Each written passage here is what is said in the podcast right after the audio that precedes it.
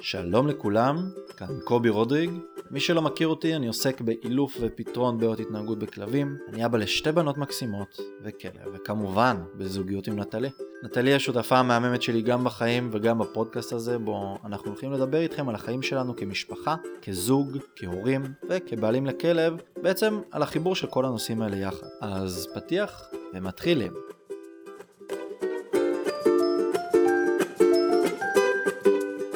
בוקר טוב. בוקר טוב, מה נשמע? אמ, נשמע, מה נשמע? נשמע מצוין, עוד שבוע עבר. זה תמיד עוד שבוע עבר, אבל uh, עברו בערך שלושה חודשים מאז הפרק האחרון. נכון, עצוב. אה, אבל פינינו זמן, וכל פעם שיש לנו קצת זמן אנחנו חוזרים. העיקר שהצלחנו לפנות זמן. Uh, אז מה נשמע? בסדר גמור. על מה נדבר היום? היום נדבר על התנהגות מותאמת גיל. מה זה אומר? של ההורים או של הילדים או של הכלבים? נראה לי שלהורים איתנו כבר מאוחר מדי. הוא כבר בגיל שההתנהגות כבר גם ככה לא מותאמת. אה, אבל כשנדבר גם על ילדים וגם על כלבים, כמובן, שוב, חשוב לי להזכיר איזה נקודה, אנחנו לא משווים אה, כלבים וילדים, והם לא חושבים אותו דבר בכלל. אבל כן בחוויה שלנו כהורים לילדות וכבעלים לכלב, שאנחנו הסתם חווים עם שניהם את הגורות, את, התינוק, את הינקות, את ההתבגרות המסוימת הזאת, אנחנו חווים התנהגויות שונות בגילאים שונים. Mm-hmm. אני חושב שמה שחשוב שוב להבהיר, שבעצם הפודקאסט הזה וכל שאר הפרקים שהקלטנו עד עכשיו, אנחנו מקבילים ולא משווים. זאת אומרת, mm-hmm. אנחנו מדברים על התנהגות שקורית אצל נגב כגור, ואני יכול גם להקביל איך, זה, איך אנחנו חווים את זה אצל שי כתינוקת, כי הם שניהם גם באותו גיל מצחיק, mm-hmm. אז אנחנו יכולים להשוות חוויה מתינוקת בת חצי שנה וחוויות מכלב בן חצי שנה. Mm-hmm. עדיין יש חוויות אה, שהן של התבגרות, של שינוי, של אה, נשכנות אצל גורים, של להכניס הכל לפה אצל תינוקות. מוטיבציה שונה, למידה שונה, חשיבה שונה, אבל החוויה שלנו מהצד היא יכולה להיות לפעמים חוויה דומה, ועל זה אנחנו מדברים כאן. אז אמרנו שהפעם אנחנו נדבר על התנהגות מותאמת גיל, ואני אתחיל אולי מהצד, מהצד שלי כמאלף כלבים, איך זה בא לידי ביטוי, למה אני רוצה בכלל לדבר על זה. לאחרונה יצא לי לטפל בלא מעט גורים, לעזור ללא מעט בעלי גורים. ושמתי לב פתאום שאחד ה... הקשיים הגדולים שיש לבעלי גורים, זה הלחץ של... הלחץ מההתנהגות של הגור באותו רגע, mm-hmm. והלחץ הזה נובע מהאם זה בסדר. זאת אומרת, האם אני בסדר? האם אני עושה בסדר? והאם הגור מתנהג בסדר גם ביחס להתנהגות, אה, זאת אומרת, כמאלף כאיש מקצוע, קובי, איך אתה תופס את זה? זה, זה בסדר שהוא עושה את זה? וגם אה, עולות שאלות של האם זה בסדר שהוא עדיין עושה את זה, ואז פה אני התחלתי להבין שזה באמת לא ברור לאנשים האם ההתנהגות שהכלב עושה עכשיו זו התנהגות שהיא בעצם מותאמת גיל. אה, ואני אתן אה, שתי דוגמאות מאוד פשוטות שעולות לי ככה, זה שגור כל הזמן מנסה לנשוך ידיים ש... שמגיעות אליו, כמובן בהנחה והוא לא עושה את זה מפחד או תוקפנות, mm-hmm. נשלח אליו משהו, משמחה קופץ, תופס, נושך, נחמד לי, אני ממשיך לנשוך, זאת אומרת, הדרך שלהם, הדרך של גורים, ולא חסר סרטונים ביוטיוב של um, גורים של אגב כל חיה, בין אם זה זאבים, דובים, אה, לא משנה, הם קופצים אחד על השני, נושכים אחד את השני. זה המשחקים שלהם, זה הדרך שלהם לתקשר עם עולם, זה מה שהם יודעים. אנחנו uh, כועסים על זה, אנחנו לא אוהבים את זה, אבל זו התנהגות שהיא מותאמת גיל. Mm-hmm. עכשיו, השאלה אה, איפה זה עובר את הקו, איפה זה כבר לא... לא, אה, בסדר, אבל... אז איפה, עובר הקו ומה עושים עם זה, זה, זה כבר אה, נושא למשהו אחר, לדוגמה נגיד צרכים בבית. גור בן חודשיים, שלושה, שעדיין לא, יודע, שלא יודע להתאפק עדיין, כי שוב, לא מוצאים אותו כל שעה, שעתיים, שלוש, כמה שהוא צריך, אז הוא עושה פיפי בבית. זרקתי לו כדור הלוך חזור שתי דקות, הוא עצר, עשה פיפי. זו התנהגות שהיא מותאמת גיל, זה לא הכלב עושה לי דווקא mm-hmm. כי לא הוצאתי אותו, או כי לקחתי לו את הכדור, אז עושה לי דווקא ועושה לי עכשיו פיפי מול העיניים. לא, זה לא, זה לא המצב נשגב מבינתו אה, לעשות לי דווקא, אה, בטח בטח בגיל כזה, אבל mm-hmm. באופן כללי דווקא זה נושא ש... שוב, זה נושא לפרק אחר, אבל זו התנהגות שהיא מותאמת גיל. כל דבר קטן אצל כלבים, גורים, גורם להם, יכול לגרום להם לעשות פיפי. זה המצב. עכשיו, דבר נוסף. זה, ה... זה הקושי הנוסף עולה כש... כשמנסים אה, ללמד גורים דברים שהם עבורם יכול להיות מורכבים, אה, לדוגמה גם לדרוש מהם הרבה ריכוז או משך פעולה ארוך, והגור לא עושה את זה, אז אומרים, הוא יודע מה אני רוצה ממנו, אבל הוא עושה לי דווקא, הוא לא רוצה. הוא הולך, הוא לא מקשיב, אומר, הוא לא מסוגל. זאת אומרת, גם אה, היכולת שלו להתרכז זה שילוב של גיל, זאת אומרת, התפתחות מנטלית, כמה הכלב מסוגל, וגם תרגול, הכלב גם לא מספיק מיומן. אז הרבה פעמים גם כשאנחנו נדבר על התנהגות מותאמת גיל, אני חושב שיש פה גם את עניין הניסיון חיים, ויש את זה גם אצל ילדים. כן, אני מניחה שרוב האנשים יודעים שתינוקות בשנתם הראשונה אה, לא יכולים לשלוט בצרכים שלהם. אני אומרת שנתם הראשונה, כי אחר כך גמילה, כל קהילה ואיך שהיא אה, הזמן המתאים להתחיל גמילה, אבל אה, אה, אנחנו יודעים שתינוקות עושים צרכים בחיתול, שתינוקות, לא יודעת מה, לא יכולים להתאפק אם הם רעבים, הם חייבים לאכול מיד, אבל בכלבים ובגורים אתה יכול לשרטט איזשהו timeline כזה של מהו כל שלב, או מה אפשר לצפות בכל שלב. כן. מעניין גם העניין של הצרכים וגם העניין המנטלי. אני חושב שדיברנו על זה גם, ב... דיברנו על שלבי התפתחות שיש גם לילדים וגם לכלבים, אז אני פחות רוצה להיכנס לטיימליין, אלא יותר לזה ש... אה, כשאני מסתכל על התנהגות מותאמת גיל, נגיד אצל כלבים, אז זה יכול להיות גם פר גזע, לדוגמה. אה, זה משהו במקרה חשבתי עליו אה, אתמול, שרצתי את הנושא של הפרק ככה בראש. נגב לדוגמה, הוא מאוד, כלב מאוד מאוד עירני והוא לומד מאוד מאוד מהר. Mm-hmm.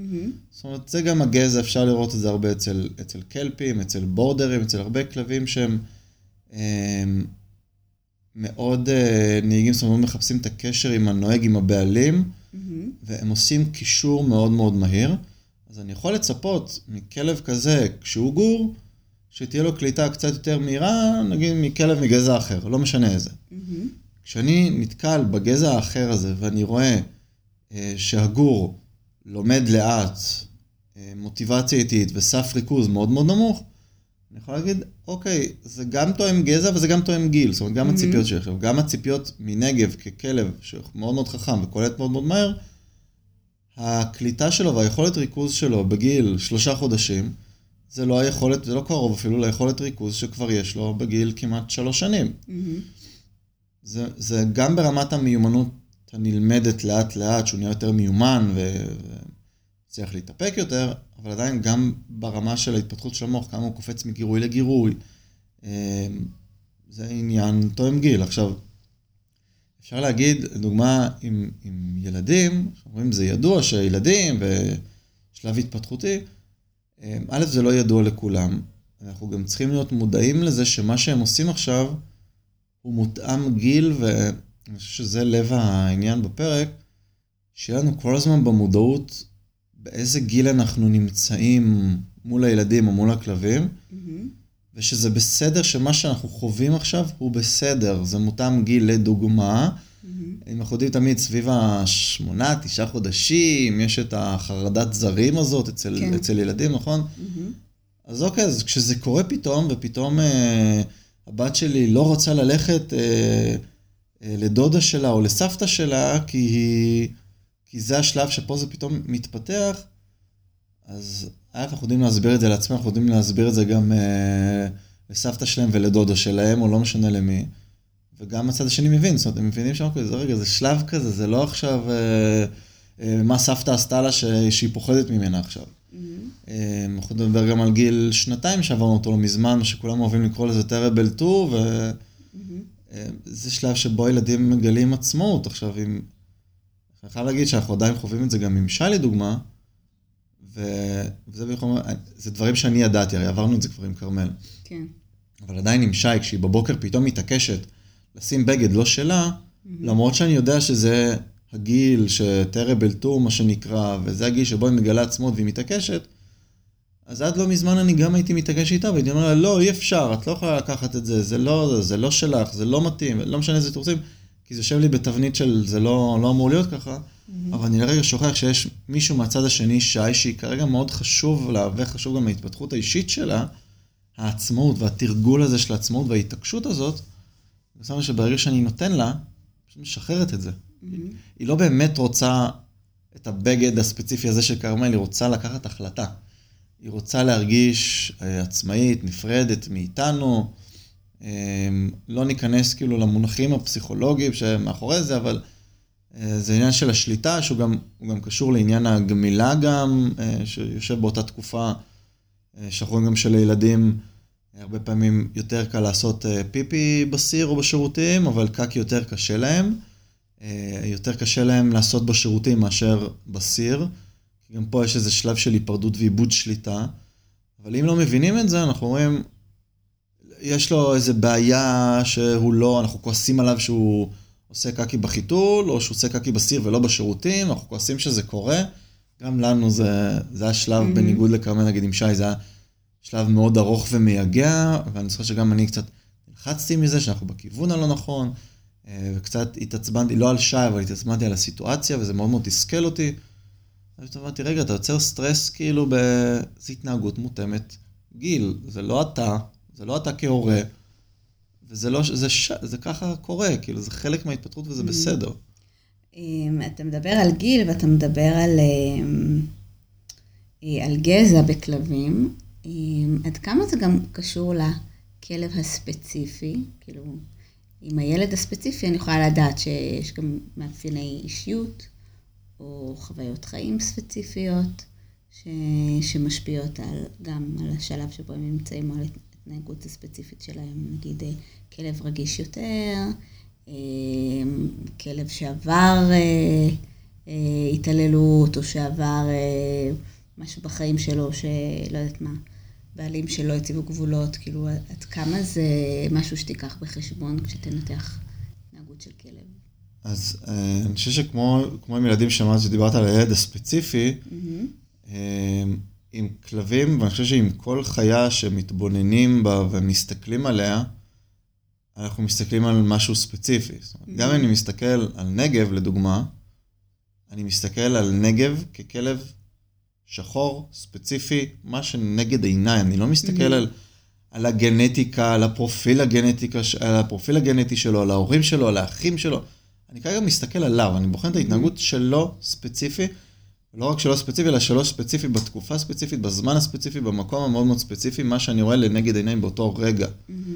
אני כן מדבר על זה שאם אני, ההתנהגות הספציפית שאני רואה עכשיו, מול הכלב הספציפי, התנהגות לדוגמה שהכלב מאבד אה, ריכוז מהר מאוד, או שאני רואה שיש לו מוטיבציה מאוד נמוכה ללמידה כרגע. Mm-hmm.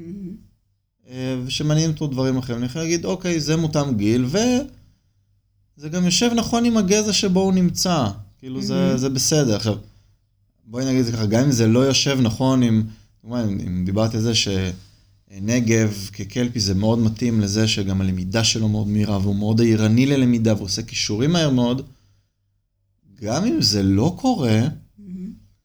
אז כאילו, בסדר, מה אני אעשה עם זה? זה לא משנה, זה, זה הכלב הספציפי, וזה מותאם גיל אה, כהתפתחות של חיה, אוקיי, אז, אז הוא עכשיו לא, לא מרוכז, זה בסדר. אה, ויש לפעמים, מה שנקרא, התנהגויות קצה כזה, שכלבים לומדים מאוד מאוד מהר, אבל צריכים להבין שזה ייחודי. Mm-hmm. אבל לשאלתך, התשובה היא שתמיד אנחנו מסתכלים על הכלב הספציפי, כמו שגם עם שי וכרמל לדוגמה, שוואלה, הם שתיהן לקחו גנטיקה מאיתנו, שתיהן, אה, יש להן למידה סביבתית מאיתנו, נכון mm-hmm. שהיא שונה כי שי כבר ילדה שנייה, אז גם אנחנו מתנהגים שונה, אנחנו תמיד, אה, ולפחות זה אנחנו משתדלים לעשות, אנחנו מסתכלים על כל אחת ספציפית, היא בפני עצמה, היא לא אנחנו, היא לא אחותה. Mm-hmm. שי זה לא כרמל, כרמל זה לא שי, והם לא אנחנו. Mm-hmm. נכון שהם לקחו אה, לא מעט מאיתנו, מסתבר, אבל אה, זה לא פייר לבחון אה, את שי מהעיניים של בהשוואה לכרמל, וזה לא פייר לבחון את כרמל ב...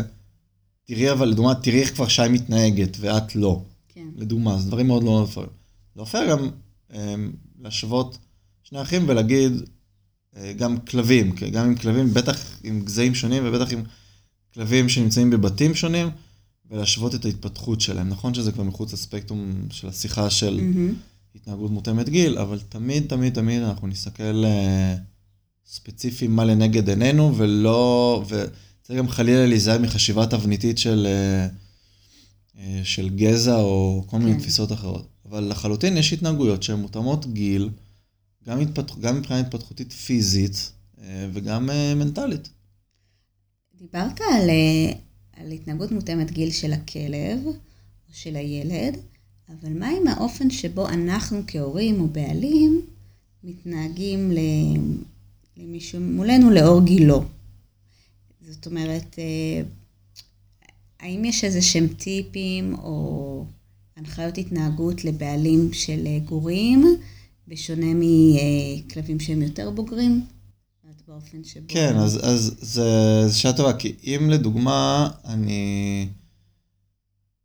ומפה הרי השיחה הזאת בעצם נובעת, כי אם אה, יצא לי לעבוד עם זוג באמת מקסים, עם, עם גור מדהים, הוא היום בן ארבעה חודשים, פעם שפגשתי אותו, הכלב מגיב ביתי לפקודות, מאוד ערני, מאוד קשור וכזה.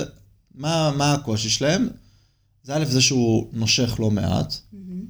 הוא מאוד מאוד אנרגטי, מאוד מאוד יצרי, רודף אחרי כל דבר שזז. אז זה קצת קשור גם לגיל, אבל גם לגזע. אבל הוא גם עושה לא מעט פיפי. עכשיו, מה הבעיה? הוא מאוד מאוד עירני, זאת אומרת, כל דבר זה פול גז, מהמם. קצת כמו נגב. הוא עושה הרבה פיפי. עכשיו, אני ניסיתי להסביר להם כל הזמן, זה בסדר. מצד אחד זה לא בסדר שהוא עושה פיפי בבית, מהמם. כאילו, כי אנחנו לא רוצים, אבל זה, זה יותר ברמת השילוב של כלב, בעלים והתנהלות סביבתית, כי אם הייתם מהמם. מוצאים אותו כל חצי שעה, אז לא היה פיפי בבית, כן. לא הייתה בעיה, אבל זה לא קורה. כן. אבל זה בסדר שיוצא לכלב כל שעתיים לעשות פיפי, אם הוא משתולל גם בבית, זה, זה מותאם גיל. מהמם. יש פה השפעה של הסביבה שהוא גם משתולל לא מעט, אבל זה מותאם גיל, זה בסדר. לא יגדל לכם כלב שעושה צרכים בבית, זה לא העניין. אז כאילו... אבל אם מדובר בכלב בן אה, חמש, מהמם. שכל שעתיים, שלוש, עושה פיפי בבית, בהנחה ואין בעיה בריאותית. זה אומר שפשוט הכלב, זה כבר לא התנהגות מותאמת גיל, ונהיה פה סוג של קיבעון התנהגותי, שהכלב מהמם. לא יודע להתאפק או לא מבין בכלל את הקונספט הזה של להתאפק. זה כבר לא מותאם גיל, ופה צריך לטפל בזה בצורה אחרת, שזה כבר נושא אחר. אז נגיד, ל... בוא נגיד, יש אה, בעיה דומה, שזה עושה הרבה פיפי או לא מצליח להתאפק, אז אם זה הבעלים של הגור, אז ה- נגיד ההנחיה ההתנהגותית להורים, היא תהיה אה, תמיד אחרי אה, משחק בבית לצאת לעשות פיפי, או... לבעלים של הכלבים. לבעלים של כן. הכלבים, כן. אמ, או באופן קבוע להכניס לשגרה, אה, לא יודעת מה, ארבע עד שש טיולים ביום במקום שלוש פעמים ביום לכלב שהוא בוגר. זאת אומרת, נכון, להקדים את ה... או לצפות שהולך להיות. נכון, זה ברמה. ההתנהלותית, אבל בגלל שאנחנו יודעים שזה התנהגות מותאמת גיל, מהמם, אם אני אכעס עליו, מהמם, על זה שהוא עושה פיפי בבית, כשהוא, זה מה שהוא עושה, כמו שאני אכעס על תינוק שעושה פיפי בחיתול, כן, כאילו, כן, זה- זה מה שהוא יודע, כן. אנחנו עלולים לייצר פה בעיית התנהגות שהיא לא הייתה Mhm. קיימת בכלל. זאת אומרת, ה- זה בכלל, אול- אולי זו התנהגות בעייתית מבחינתנו שכלב עושה פיפי בבית, אבל זה לא בעיית התנהגות, זה מותאם גיל לגמרי. כן, ואז אם אנחנו אה, אה, פה מענישים את הכלב חלילה על זה שהוא עושה פיפי בבית אחרי שעה, שעתיים, כשמדובר בגור בן חודשיים, שלושה, כן.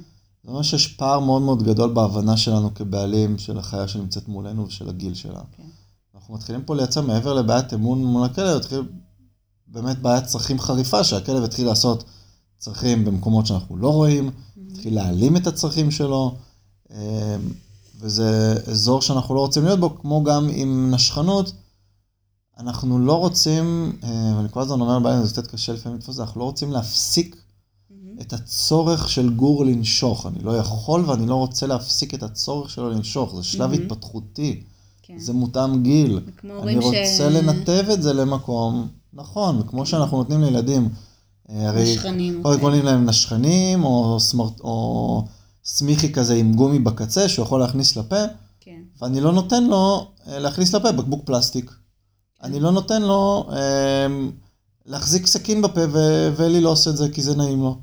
יש דברים, אני, אז עושים את זה טוב מאוד עם ילדים, מנתבים את הצורך, של, את הצורך ההוראי להכניס דברים לפה, עם חפצים מותאמים, והם לומדים מהר אבל אני מאוד. מניחה שיש גם את ההורים שנורא נלחצים מזה שילד שם כל הזמן דברים בפה, שהם לא תמיד נקיים, ואומרים לו אל תכניס, אל תכניס, או מוציאים לו, ואז גם יוצא איזשהו נזק אם הוא לא... נכון, אבל זה גם, זה גם עם גורים, שקצת מגזימים, אוקיי, זה הוא הכניס עלה לפה, בסדר. כן. לא נורא, זה יעבור. כאילו עכשיו ההתעסקות המוגזמת בכל דבר שהוא מכניס לפה, אה, כן. קצת יוצר עכשיו, אה, התחיל ליצור חושבות עכשיו אצל הכלב, נכון? אז, אז מתחיל להיות קצת, אה, קצת אישו עם זה. עכשיו, גם כשאנחנו מנסים לאלץ כלבים להפסיק התנהגות מותאמת גיל מהר מאוד, מהמם. אה, אנחנו יכולים לייצר גם בעיות אחרות. זאת אומרת, אם אנחנו, אם אני אגרום לכלב להפסיק לנשוך, אה, בלי לנתב את זה למקומות הנכונים, אנחנו בסופו של דבר נייצר איזה חוסר והוא יצא במקום אחר. אה, ורואים את זה בכל מיני התנהגויות של, של לחץ, שהכלב לא יודע איך לווסת את, ה, את הפה שלו בלחץ, אה, כי זה אף פעם לא נותב למקומות אחרים. ואגב, סתם דוגמה עכשיו שנזרקת לי בראש, כמו אה, תינוק או פעוט עם מוצץ, מהמם. אם אני כהורה לחוץ מזה שהילד שלי אה, יגדל להיות אה, בגיל חמש עם מוצץ, והוא ילך לגן עם מוצץ וכולם יצחקו עליו והוא חייב להיגמל עם מוצץ, ואני בלחץ מונע ממנו עכשיו את, ה... את ההתעסקות עם המוצץ, מהמם. אבל הוא מבחינתו עדיין, ושוב, זה עדיין, אנחנו תחת הספקטרום, נגיד אנחנו מסתכלים תחת הספקטרום הפסיכולוגי של באיזה גיל, זה עדיין בסדר שהוא, כן. דוגמה, שי בת שנתיים וחצי עדיין עם מוצץ וזה בסדר. אם אני עכשיו אאלץ ואקח אה, מוצץ כשעדיין יש לה צורך רגשי לצורך העניין במוצץ, מה אני עלול לגרום לזה שהיא תתחיל עכשיו למצוא את האצבע ואז נדפקתי. כן. כאילו, אני לא יכול להגיד לה לא למצוא את האצבע, אני לא מסתכל, יש לה אצבע, האצבע אצלה. אני אקשור את האצבעות? לא. אז נדפקנו, כאילו, או שחלילה הצורך הזה יצא במקומות אחרים. אה, ושוב, זה אני אומר מ- מלמידה ומקריאה של מחירים שלאן הדברים האלה יכולים אה, להוביל. אני לא איש מקצוע בתחום הילדים, אבל יש גם מקרים שמניעה של, אה, של מוצץ וכל ההתעסקות הזאת עם הפה, מובילה, אחרי זה יכולה להוביל גם למציצת אצבע, ורואים גם בהמשך להתעסקות יותר עם אוכל, עישון בהמשך, זאת אומרת, נהיה עניין אה, אוראלי, כל הזמן התעסקות משהו בפה. מהמם. אז אומרים, אוקיי, אז הוא הפסיק למצוץ את האצבע, בסדר, זה לא שם מוצץ, זה כבר לא מביך אותנו כהורים. אנחנו כל הזמן רואים קציצת ציפורניים, מהמם. אה, כל מיני דברים כאלה שבמקום לווסת את זה למוצץ, ושכשזה כבר עובר וכבר אין את הצורך במוצץ, זה יעבור אחר כך לדברים אחרים. אני צריך לעבוד עם זה, אני צריך לעבוד עם ההתנהגות הזאת, אה, לא להתעלם ולא להילחץ מזה שהיא, שהיא קורית, ולא לחשוב שאני, אה, לצורך העניין, אה, הורה רע, או, או הורה חלש, או הורה שלא אכפת, או שולח את הילדה שלו עם, אה, עם פיג'מה לגן כי היא התעקשה. אז אני זורק בחינוך ונותן לה להסתובב ב- ברחובות רמת השרון עם, אה, עם פיג'מה של כבשה. בסדר, חשוב לה להרגיש שהיא, בסדר, לקחת פיג'מה. מגניב. נהנית, מרגישה עצמאית, כל הכבוד. בסדר, לא קרה כלום. נשמע לי, א', שצריך להצטייד באמת בידע, אה, באמת לקרוא ולהבין אה, בכל שלב, בכל גיל שהילד או הכלב נמצא, מה, מה אני אמורה ל- לראות או מה, מה לצפות מההתנהגות ול, ולזהות איך זה בא לידי ביטוי בילד או בכלב שלי. אני מניחה שכל ילד או כלב רוצה אה, להביא לידי ביטוי אה, דברים כמו עצמאות או איזשהו אה, קיבעון, עניין אוראלי בדרכים אחרות. אז לראות איפה הניצנים של ההתנהגות הזו אצל, ה, נגיד אצל הילד שלי, ואז לנתב אותם למקומות ש, שאני יכולה לחיות איתם, אוקיי? נכון? אה, סתם, אנחנו מדברים על אה, שי עכשיו, היא, היא, היא עכשיו מאוד מאוד מתעקשת לעשות אה, דברים לבד. אה, אז, אה, אז אוקיי, להגיד לה מעולה, לנתב את זה למה שלי מתאים. יש הורים שייתנו לילד אולי בגיל הזה, אה, לא יודעת מה, לחתוך איתם סלט אה, בסכין בטיחותית. אני מאוד מפחדת מזה, אז אני אתן לה לעמוד אה, לידי אה, בשיש, ואתחום את הדברים שהיא כן מסוגלת לעשות, שאני, אני באופן אישי, נטלי, טוב לי איתם. או אמ, שלא אכפת לי אם היא רוצה עכשיו לצייר על, ה, על החרסינה של הבתיה, כי, כי זה מה שהיא רוצה ועל זה היא מתעקשת. אז שם אני אזרום איתה עם, עם, עם צבעים מיוחדים שאפשר אחר כך לנקות, אבל במקומות אחרים אה, אני אחמיר יותר. זאת אומרת, כל אחד וה, והגבולות שלו, אני מניחה. נכון, נכון, ואני שם פה דגש אבל גם על הרגש שלנו כהורים או כבעלי כלבים מול כלבים, mm-hmm. של אה, לשים את, ה... את האגו בצד, את ההשוואות לאחרים, mm-hmm. את התפיסה שלי עם אני מחליט, או שהוא מחליט, או שזה, שוב, לדוגמה, עם, עם שי, שהיא פתאום נהיית מאוד עקשנית, אז אני לא, זה לא נכון שאני אגיד לה, לא, אני הורה, אני מחליט, mm-hmm. אני אגיד לך מה ללבוש. Mm-hmm. או אני אגיד לך, את לא עושה את זה. כי אם אני עושה את זה, אני, אני מייצר פה נזק, כי זה חלק מההתפתחות התקינה שלה ושל כל בן אדם אחר. Mm-hmm. השלב הזה של לגלות את עצמו ולגלות עצמאות.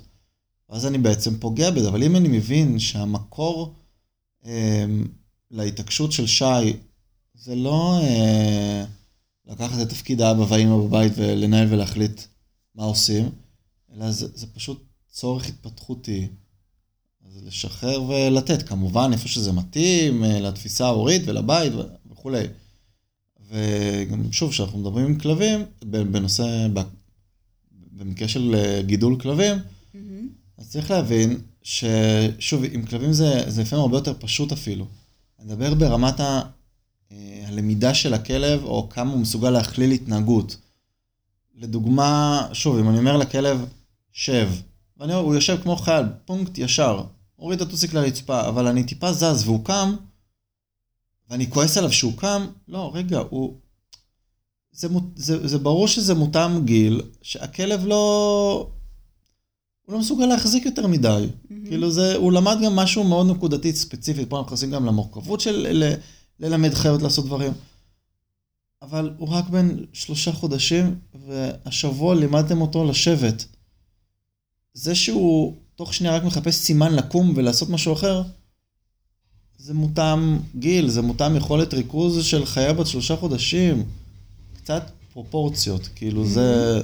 זה דבר אחד. ושוב, גם לנושא צרכים, שבגדול אלה הדברים העיקריים אה, בגידול גורים, זה צרכים, זה נשכנות, על כל היוצא בזה גם הרס של דברים בבית וכאלה, אה, ולמידה של דברים שאנחנו חושבים שהם יודעים, ואז פתאום אנחנו חושבים שהם עושים לנו דווקא, כי הם לא מצליחים לעשות. אה, זה מותאם גיל, זה לאט לאט, זה עכשיו גם כשאנחנו נמצאים בתוך זה, רואים את זה המון, אני זוכר את זה אותנו כהורים טרים, אנחנו לא רואים את ה... אנחנו רואים איך השמש זורחת בסוף הלילה הקשה הזה. כאילו זה... כן. איך אנחנו יוצאים מעניין הצרכים, שהגור בן שלושה חודשים עושה פיפי עכשיו בבית כל אה, שעתיים שלוש, אנחנו לא עומדים בזה. כמה זמן אנחנו נוציא אותו עכשיו כל אה, שעתיים שלוש? כן. זה לא... חודש, חודשיים. חודש, חודשיים וזה נגמר. גג. כן. כאילו זה... אבל אם מתנהלים בתוך זה... התקופה הזאת של הנשכנות, זה נגמר. יש לכם את הכלב עכשיו, סם. עשר, חמש עשרה שנה, מה זה חודשיים? כאילו זה, כשמסתכלים על סרגל של 30 סנטימטר, זה אפילו לא המילימטר בתחילת הסרגל. אתם לא תזכרו את זה, את החלק הזה אחר כך, אחרי זה. Mm-hmm. זה. זה כל כך זניח, אבל כשנמצאים בתוך הקושי, ושוב, גם, גם קוראים, נכנסנו עם שי לתקופת הגיל שנתיים המאתגר, נקרא לזה ככה.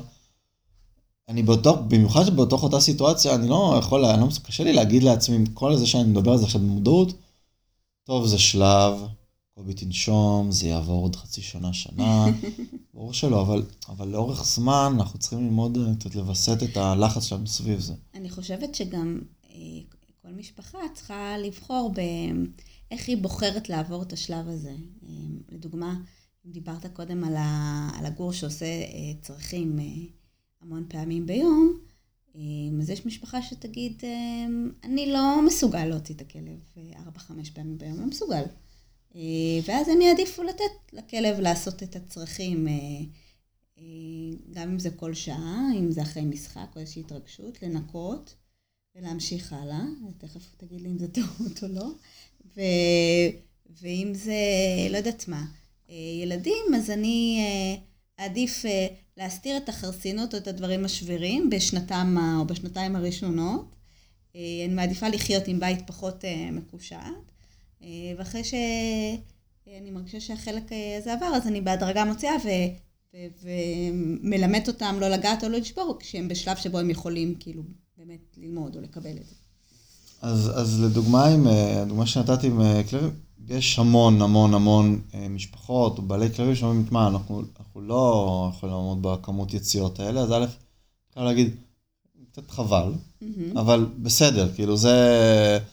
הרבה אנשים, בין אם הם עובדים אה, אה, כמות שעות ובגלל זה לא יכולים, או שסתם פשוט באמת לא בא להם.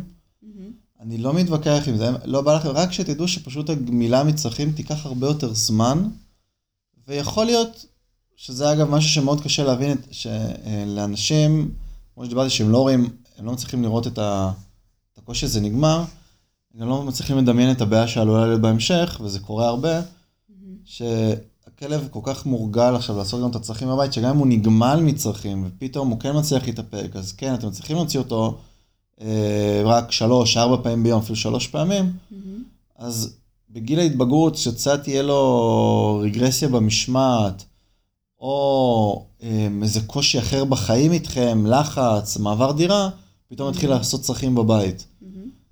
למה הוא פתאום התחיל לעשות צרכים בבית? למה? כי השלב הגורי שלו, היה שם הרבה עשיית צרכים בבית, ומבחינתו היה דבר נוח. קצת מחזיר למה קורה עם, כן. עם, עם תינוקות, שאנחנו מתנהגים בצורה אה, לא נכונה בשלבי התפתחות ויוצרים להם הרגלים לא נכונים, אנחנו יכולים לראות מופעים כאלה גם בבגרות ובהמשך. אז אולי זו דוגמה ספציפית באמת ש, שזה לא פתרון טוב. אז אתה יכול למצוא איזושהי דוגמה שבה אה, יש איזושהי בעיה במרכאות, בגורות, אה, אבל שאפשר אה, לפתור או להתמודד או לעבור את התקופה הזו בכמה דרכים שונות. כן, כאילו. כן. אז עכשיו שוב, לגבי עניין הצרכים, אני... יש אה, לא מעט אה, בתים, אה, משפחות, שאני אומר, אה, אין בעיה, אז יהיו צרכים בבית, זה יעבור, אבל במקום שזה יעבור בגיל חצי שנה, זה אולי יעבור יותר לקראת גיל שנה. אז שתדעו, יכול להיות זה יעבור. ש- שיגידו, סבבה, אין בעיה, אני, שנה, אבל אני לא עם זה, להוציא אין בעיה, אני. עם זה, אני לא, אני לא בא אה, לשנות אנשים, אני בא להדריך אותם אה, לפי תפיסת עולמי, בכיוון האפשרי. כן. אה, עכשיו, בואי ניקח לדוגמה אה, עניין של נשכנות של גורים. אני לא מדבר על הרס, אני מדבר גם על הרס, לא משנה, אותו דבר. לצורך העניין ניקח, אם הייתי רווק גר לבד, יכול להיות שנגב כגור, שגדל בבית, אה, גם היה לו הרבה יותר זמן חופשי. וגם... חופשי להיות בבית מחוץ יותר לגדר. חופשי בבית. כן. אה, וגם אה, הייתי עובד איתו יותר על, זה שכשאתה בחוץ, אז זה בסדר קצת לנשוך לי את הידיים, קצת כזה, כאילו זה, זה יירגע בהמשך. מהמם. זה קורה הרבה עם, עם גורים, גם כשאני מגיע אליהם, במיוחד בתים שאין ילדים, אז הכלב יוצא, נושך קצת את הידיים, את הרגליים, כזה, נושך קצת את המכנס, עושה קרע במכנס, כל מי שגידל גור אה, נתקל בדבר הזה, אני תמיד יוצא מבתים כאלה עם חתכים בידיים מהשיניים, בסדר, אחרי שבוע, שבועיים, שלושה כבר הנשיכות האלה יורדות, זה פוחת. זה דרך אחת להתמודד. זה אוקיי. כאילו הדרך היותר קשה להתמודד, להגיד, אוקיי, זה עובר. כמובן, כל עוד ההתנהלות היא תקינה וזה לא מחמיר. יש וזה מינימום נזק מבחינת אני שם הרבה כוכביות על זה, לא לקחת את הדברים, צריך לקחת את הדברים האלה בערבון מוגבל, כי יש. כלבים שמאפשרים זה רק מחמיר. אבל זה, זה דוגמה אחת להתנהגות נשכנות גורית, מינורית, חולפת. לא מפריע לי שהכלב מושך אותי כל עוד זה לא הופך להרגל, אני רואה איזה מין צורך קטן, הוא רואה שהוא לא מקבל מזה שום תגמול. הדבר הזה נעלם מהעולם. לא בעיה, Mhm. ההתנהגות נעלמת מהעולם. מה, מה הבעיה? עכשיו נגיד הוספנו עכשיו ילדים, שפה Mhm. מגיע עכשיו פתרון אחר, יש ילדים. עם ילדים, שלדוגמה אצלנו זה שי שהיא בגיל של נגב, כרמל Mhm. שפחדה מאוד מנגב כי הוא מאוד אנרגטי וקופצן וכזה, הוא לא היה ממש נשכן, אבל נגיד היה קופצן, זה מאוד הפחיד אותה.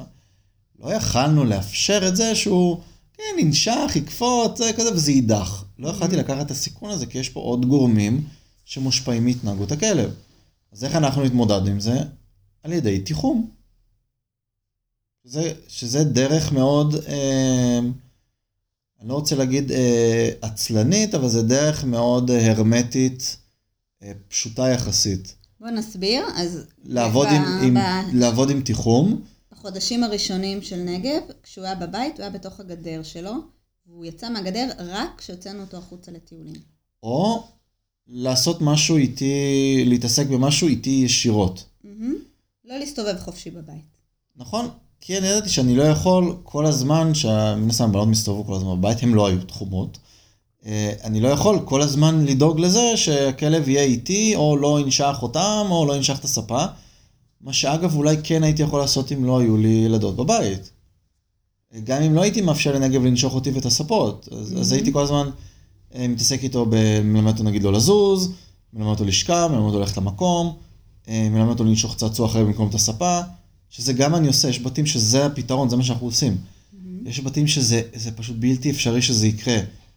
גם כי אני חייב להגיד שזה לא כל כך מעניין את ההורים עכשיו להתחיל, זה לא בראש שלהם להתחיל להגיד לכלב עכשיו, בזמן שהם מבשלים, שב ארצה לא לזוז, גם אם זה גור, הולך למקום ולדאוג שהוא לא יזוז משם ולתגמל אותו תוך כדי, ותוך כדי גם לשים לב שהוא לא קופץ על הילדים, ושהילדים לא מדליקים אותו. ו... Mm-hmm. אז פתרון מאוד פשוט, זה לדאוג לתיחום. כמובן, ש... וזה דיברנו על זה כבר, שתהיה הרגלה לתיחום, וכשהכלב לא בתיחום אז דואגים לפריקת אנרגיה נאותה מעבר, ועובדים עדיין על פריקת אנרגיה, אבל הנה תיחום, זאת אומרת, במילים אחרות, מניעה, זה גם פתרון mm-hmm. לנשכנות. כן. שכמובן זה חלק מהפתרון, וגם צריך לנתב את זה למקום אחר.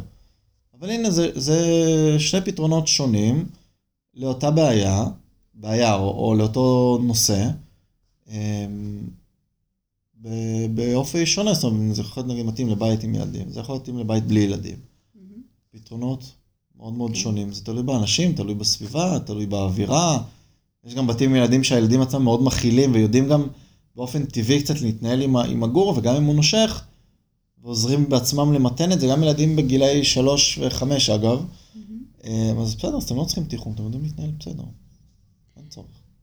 אם מסתכלים נגיד על אה, ילדים, על תינוקות, אז אני באמת הרבה פעמים רואה שאם זה ילד ראשון, אז זורמים איתו עם כל הקטע של, השן, כאילו, של הקושי אה, אה, להירדמות עצמאית, או את ההתעוררות בלילה, וכאילו כל הבית מגויס לזה ומוכן נפשית לזה, שלא ישנים בלילה, או שהרדמות לוקחות הרבה זמן, וכאילו הכל סביב, כאילו הוא מתאים את עצמו ללו"ז של, ה, של התינוק.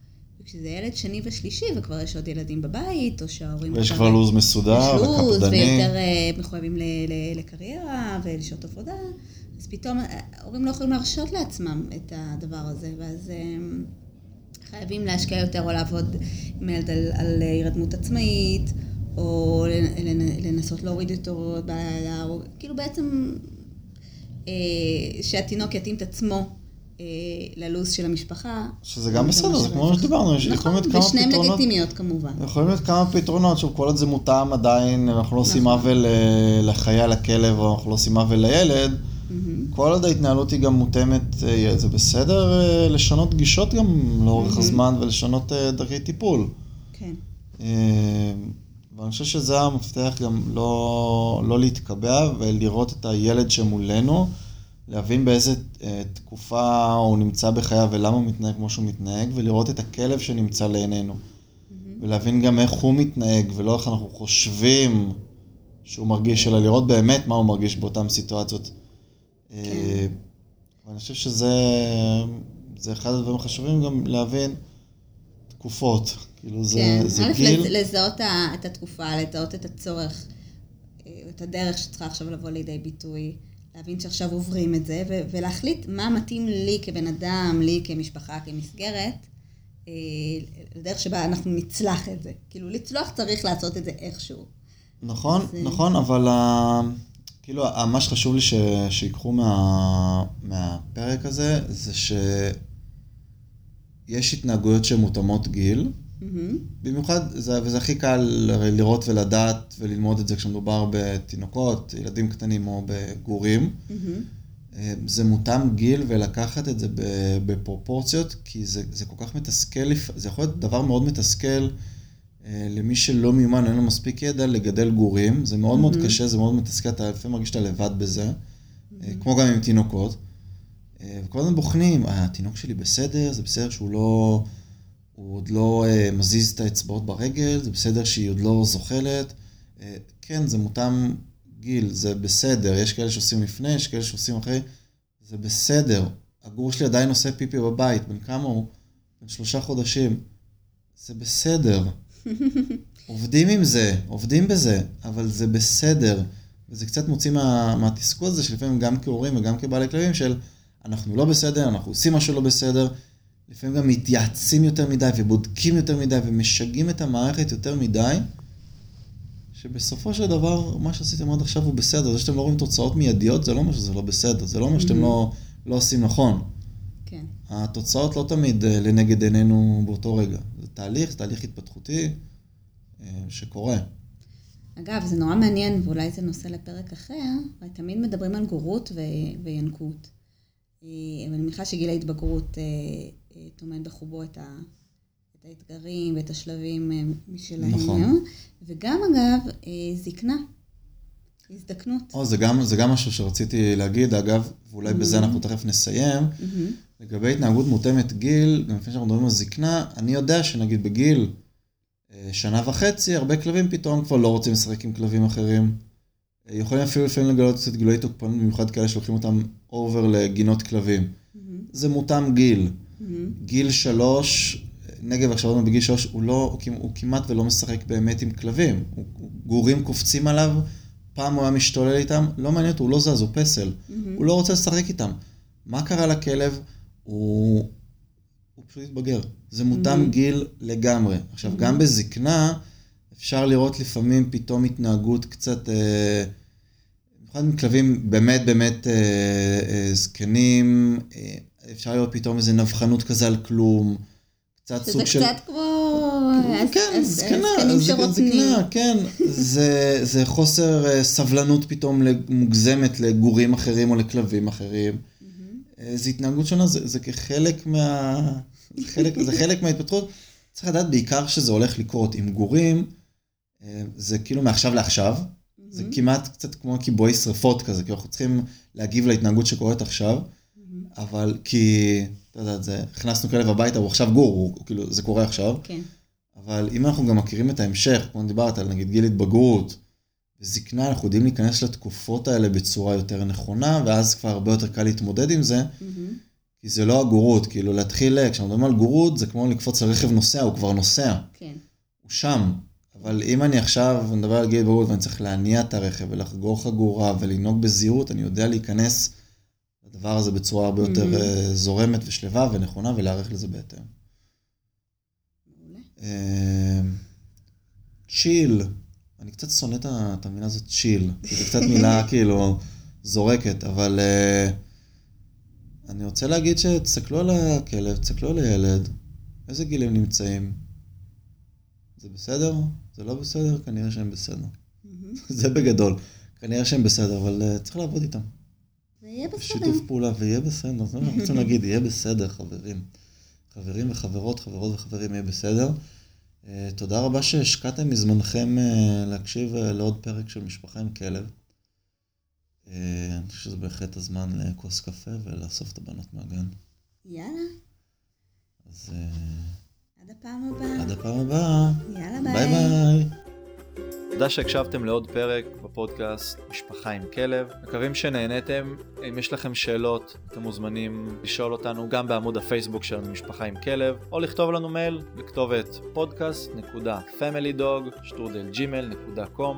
נתראה בפרק הבא.